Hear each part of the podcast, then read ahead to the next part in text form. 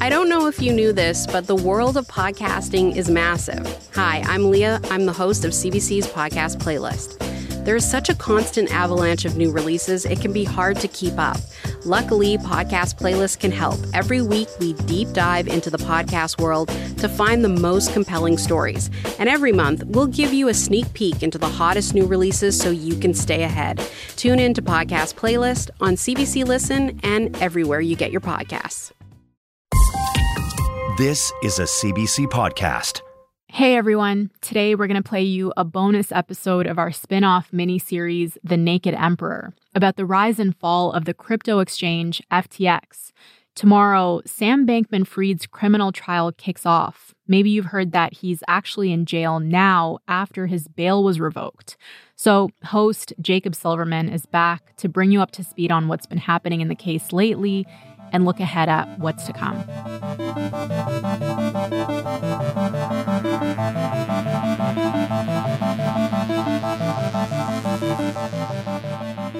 Hi, Jacob Silverman here. Tomorrow, Sam Bankman Fried's trial starts in New York. He's facing serious charges of fraud and conspiracy that have the potential to put him behind bars for life. It's been less than a year since the collapse of FTX, and a lot has happened since the last episode of The Naked Emperor.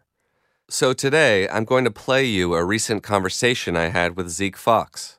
He's an investigative reporter at Bloomberg and the author of a new book called Number Go Up Inside Crypto's Wild Rise and Staggering Fall. I'll fill you in on some of what I've seen and heard at the courthouse in the lead up to the trial, and we'll talk through what's been going on and what to watch for in the weeks to come.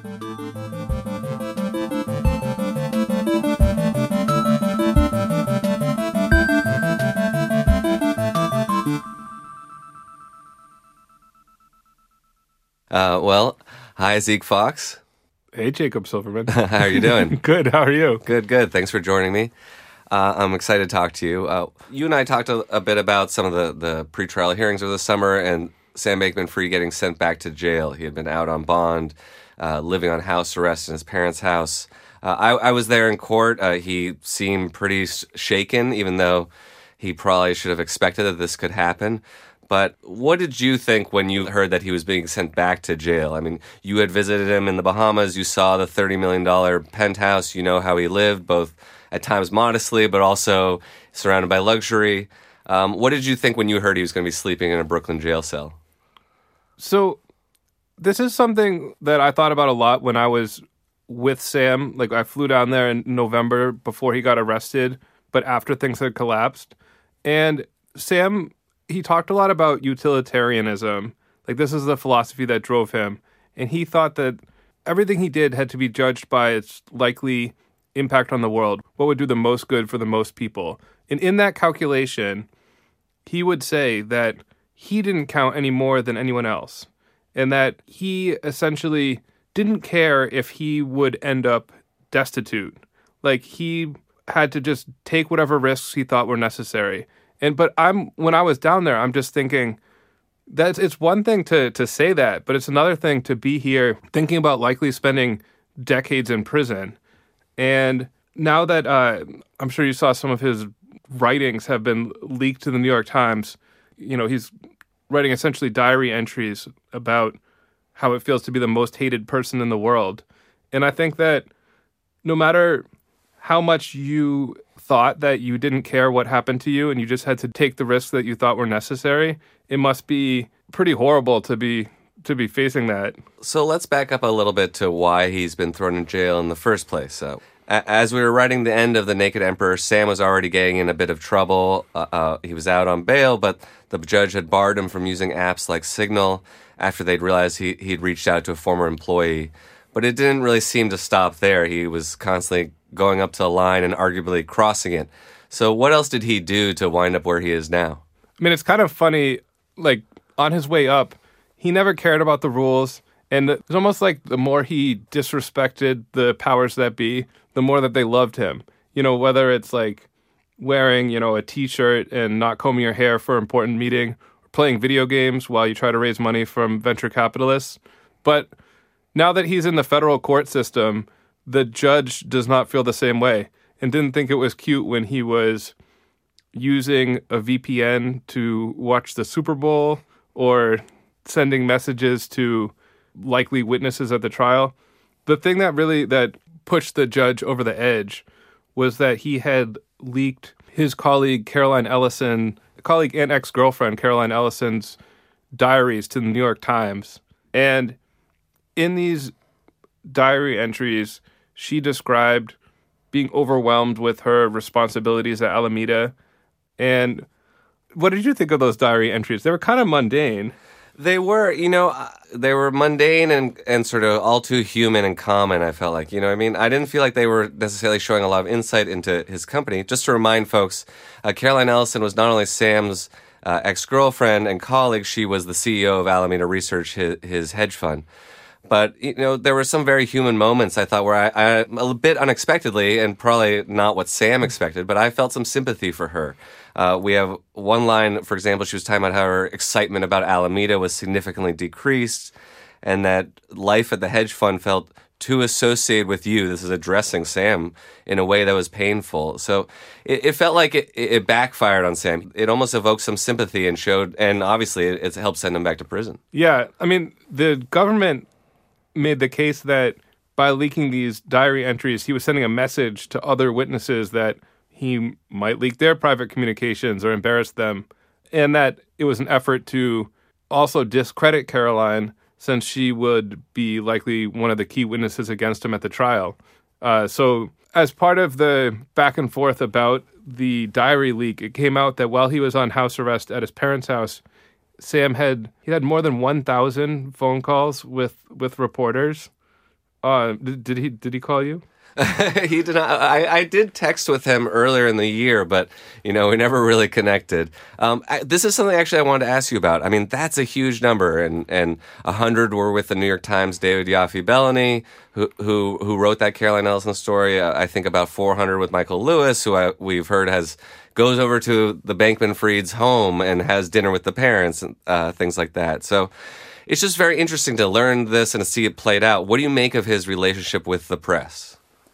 So on his way up, he was super accessible. Like he he talked to you, he talked with me, and like he sort of talked with I feel like almost anyone who called. And yeah, it, it's it, amazing. Yeah, but it it felt like it worked really well for him because he had this great story to tell as like the boy genius of crypto, the guy who made, you know, his first 20 million with his weird Bitcoin arbitrage trick. And even though he was had this kind of odd personality, it, it read as authentic. And so I feel like he was so successful with it on the way up. Why not give it a try now? Why not talk to the press while you're on house arrest in hopes that something more favorable about you will come out? And because frankly, it can't get any worse. Like the government's accusations against him are really serious. His best friends and colleagues are going to testify against him. Why not give it a try to like create like a slightly more sympathetic image?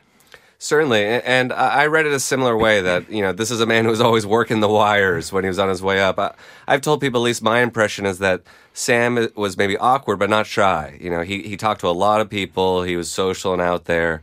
Um, and that worked for him, as you said, on his way up. But, you know, I think he never really thought that they're actually going to put him back in jail. But as you said, there was a bit of a why not factor. Yeah. You've told me you were there at the moment in the, at the hearing where he found out that this, that he was getting put back into jail. Can you can you describe it? It sounds like it was a pretty pretty dramatic scene. It, yeah, I think a lot of people in court, as the hearing was was going on, after uh, about an hour in, realized okay, this could actually happen because the judge even in a previous hearing, had said something to the effect of, "This is very serious, and I want you to take it seriously too." To Sam, and Sam's nodded his head.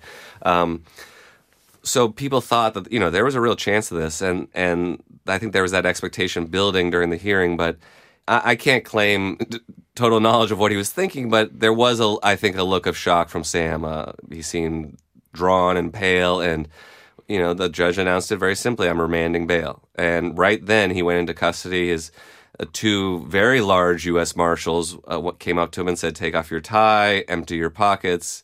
And then when they said, Take off your shoelaces, that almost seemed to be another little moment there where he kind of looked down and realized what was going on. His parents were there. His mother was crying. She was warned by a U.S. Marshal to stay back from the divider there. Uh, though she, I don't think she was really going to cross it or anything, but you know, she was very stricken. So it was this moment of, of real drama. And also, I think, you know, th- there's been a, a strange sort of almost denial, I think, emanating from Sam's side and him and his parents. And, you know, if any moment shows you that this is real, it's that. Yeah, I mean, it it just must be like really sobering to face this prospect and then to go see what it's going to be like, where you're going to be, you may end up spending the next several decades.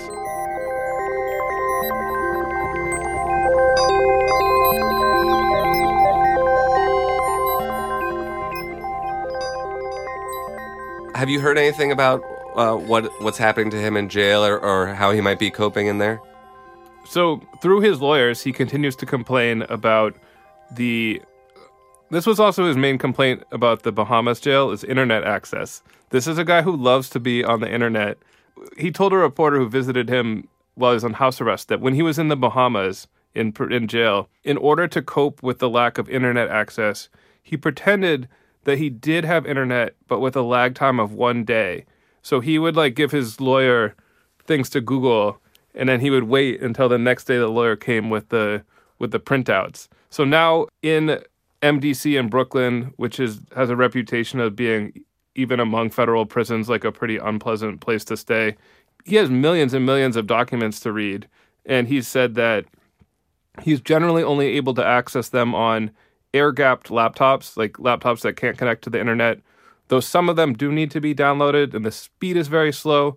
Um, and honestly, it seems like a reasonable complaint. It's going to be hard to prepare for your trial if you're just sitting there looking at the loading screen while you're trying to look at, you know, FTX's trading records or something. Well, what really strikes me also, um, besides obviously the, the grim conditions, is that he does seem to think that whatever defense he might have kind of lies in these documents. That you know they they keep talking about their millions of documents, so that uh, we've heard that perhaps he's going to say he had bad legal advice, but he seems to want to be very involved in his own defense and that some answer is in there. Yeah, and I was struck by that too, and I feel like this overlooks one of the main challenges that he's facing, which is that he has three of his top people who have pleaded guilty and agreed to cooperate against him. They're going to say, "We did the crime. He was there. You know, he helped us or he told us to." And I mean, that's a just right there. That's like a very strong case by criminal case standards. So we've had a, a lot of protests from him, his side about the conditions or his internet access, things Yeah. like that. Yeah, he also the they have not asked for a delay. They want the trial to go as scheduled starting October 3rd. And this is it's pretty unusual for a federal case. I mean, the Theranos trial by comparison happened, you know, years after the the fraud was discovered. I think Sam would, if he had asked for a delay, would have had a pretty good chance of getting one, given the huge volume of material that he has to review. But they seem to think that moving fast is to their advantage. Is there also concern there? There's been talk that you know maybe the money that he gave his parents, about ten million dollars, it's believed, might be clawed back. I mean, and we're seeing that a little bit now with his parents being sued. Oh, that's an interesting theory. Like, let's have this trial, but we can still pay the lawyers. Yeah, essentially. I, I was thinking it was more like they're calling the government's bluff, and it's unusual for the prosecutors to have to prepare for such a complex trial so quickly. And maybe they're hoping that they would catch them by off guard by saying, no, let's move, let's have the trial in October. And then the government would not be able to make as ironclad a case as they would have been able to otherwise. I mean, they have a lot of stuff to read too.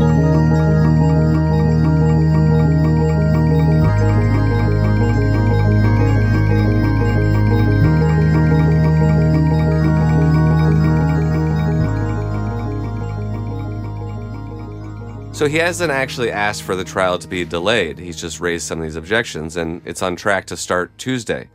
Um, we we've seen a little bit about what kind of evidence might be produced, but it's been less than a year. There are a lot of documents, as you talked about. Um, what do you think we're going to hear and see at the trial? Is there something in particular that you're looking forward to, or or want to know an answer to? So, the part that interests me the most, of course, there could be some shocking evidence of Sam's innocence, which would be uh, a big surprise and would be very interesting. But what I'm most curious to see is that Caroline Ellison, Nishad Singh, who was a top product guy at FTX, and Gary Wang, uh, Sam's programming genius, they're going to be testifying against him. And these are people that he's known for a decade. They moved to Hong Kong together. They moved to the Bahamas together. They rose to the top of the crypto world, the financial world in just like a few short years. And they likely have not seen each other since the collapse. Now they're going to be facing off in court, testifying against Sam. I think it's just like a very dramatic human moment. And I'm curious to see how it's probably one thing to plead guilty in private or to say things to prosecutors in private, but I imagine it'll be pretty difficult to be up there on the stand right in front of Sam saying, yes, like we committed fraud or you told me to do this. Mm-hmm. Yeah, it's not a huge room, really, the courtroom, and they'll be 15 feet away maybe from Sam while they testify. Um, it is rather striking. I think that human element, that drama, is is what people will, be looking for. Plus, this is a, a guy who just like can't stop writing. Even on house arrest, he's producing reams of diaries. So I imagine during FTX's rise, he was on writing a lot. The government would have Slack messages, maybe uh, text messages. They're going to have so much material to work with. I think it's just going to be very interesting to see what comes out of it.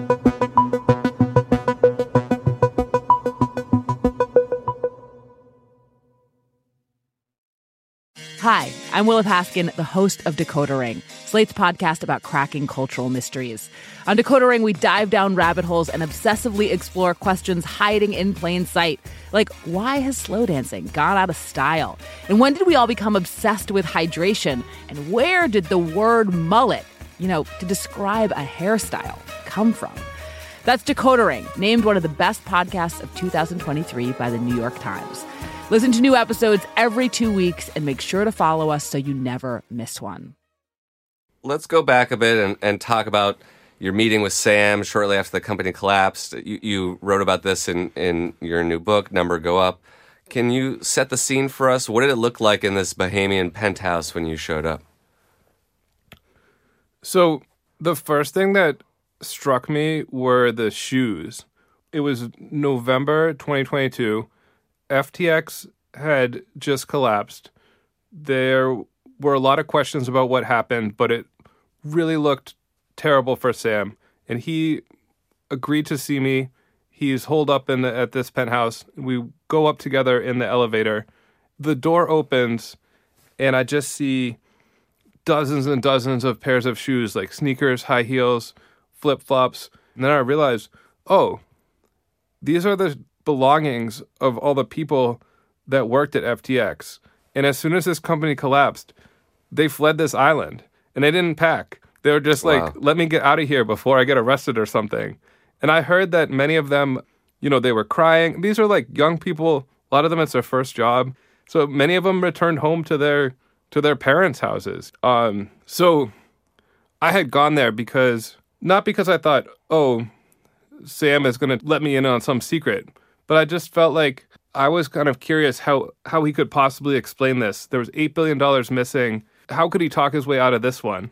Um, and he lead me leads me down the marble hallway to what must have been the most modest room in the apartment, and I can still see decorations from Halloween. They must have had some sort of Halloween party. They had little like bat streamers.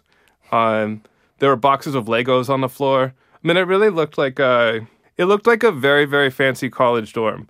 Like the dishes hadn't been done in like the marble kitchen. uh, Legos on the floor, laundry piled in the laundry room, and I hadn't been sure what to expect. I was like, will he be despondent? Will he be manic? Sam was just exactly the same as the first time I met him. And for 11 hours, he went on and on in this overly analytical way and tried to make the case to me that while he may have made a big mistake, he had not knowingly committed fraud. So you two met for 11 hours? There was a very awkward dinner break.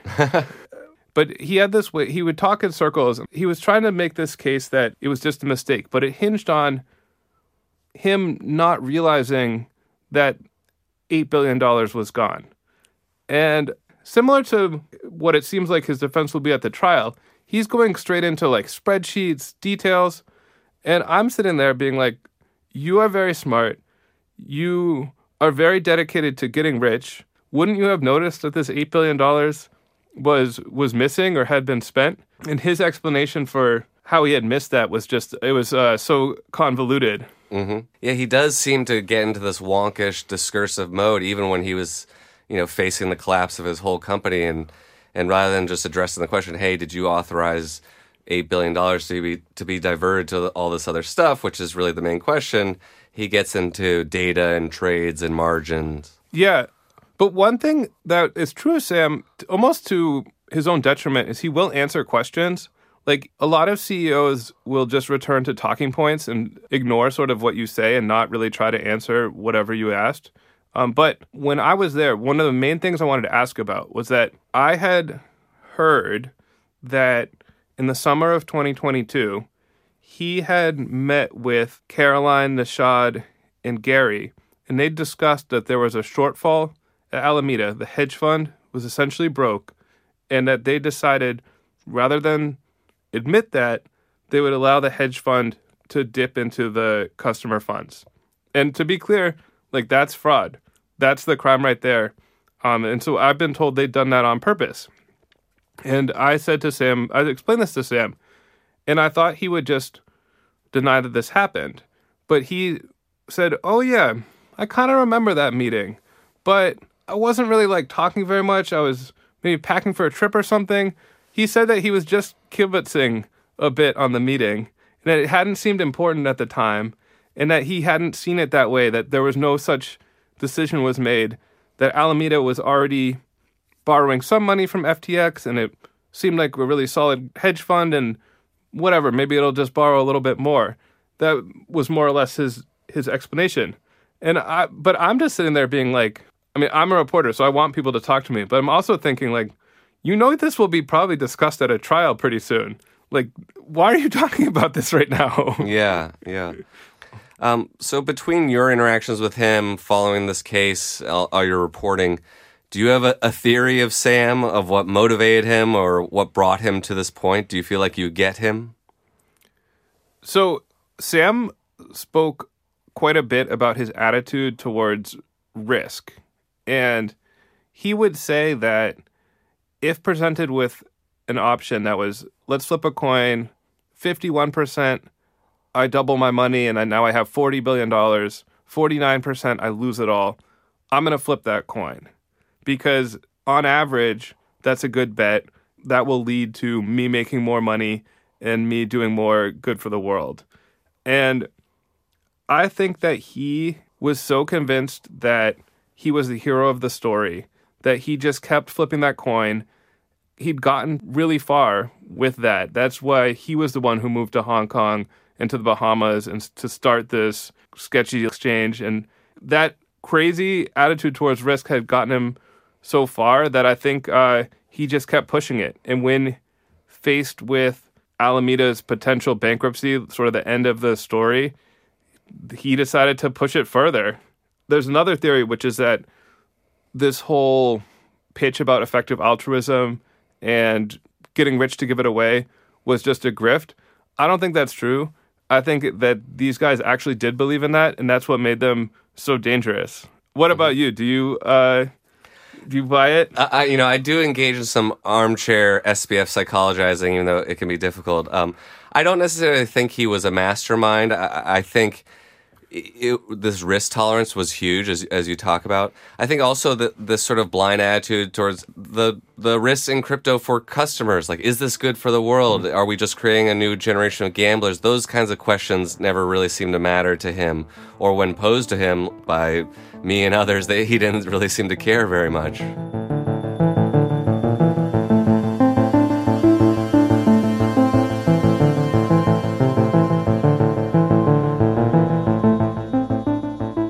Not even a full year out from the FTX collapse, which happened in November of 2022. Uh, what do you think its impact has been on crypto?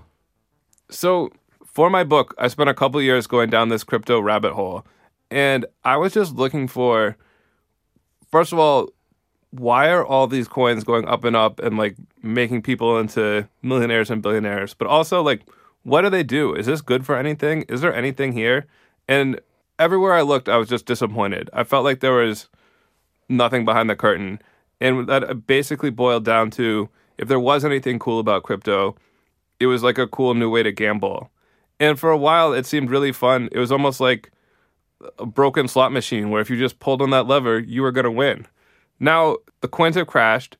So I think it's going to be really hard to bring in the next group of wannabe crypto gamblers to get them excited about the next coin or like the next crypto app when this whole last batch lost their money or had it stolen by various crypto platforms. Yeah, that's sometimes lost also in the discourse about this stuff or in the coverage that yeah, we are very much focused on Sam and, and as the the mastermind of this this big alleged fraud, but whether guilty or not, FTX still collapsed, and that's a disaster for the people on the other side, the victims who are mostly everyday people. There was one story that really got to me. It was a public school employee in New Jersey, and she had been sucked in by Dogecoin. You know, just like people having fun on the internet. Oh, I'm buying a little Dogecoin. Oh, look at the price goes up when Elon Musk tweets on it about it. But she hadn't stopped there. Then she'd heard about one of these crypto platforms that pays interest, and she'd sent in all her savings, and she was this close to getting the money she needed to buy a house. And then, plop, platform implodes, money's gone, that's like a huge setback that's going to change your life. And there's, I mean, you've seen the stories. There's like countless, countless stories like that. So the crypto bros like to laugh off uh, the crash and be like, "Oh, ha ha ha! Now I guess it's crypto winter. Let's get the the next bull run going." But it's, uh, you know, for a lot of people, it's not a joke. You know. Mm-hmm. Well, thank you, Zeke Faux, author of Number Go Up and investigative reporter at Bloomberg. I really appreciate it. Thanks, Jacob.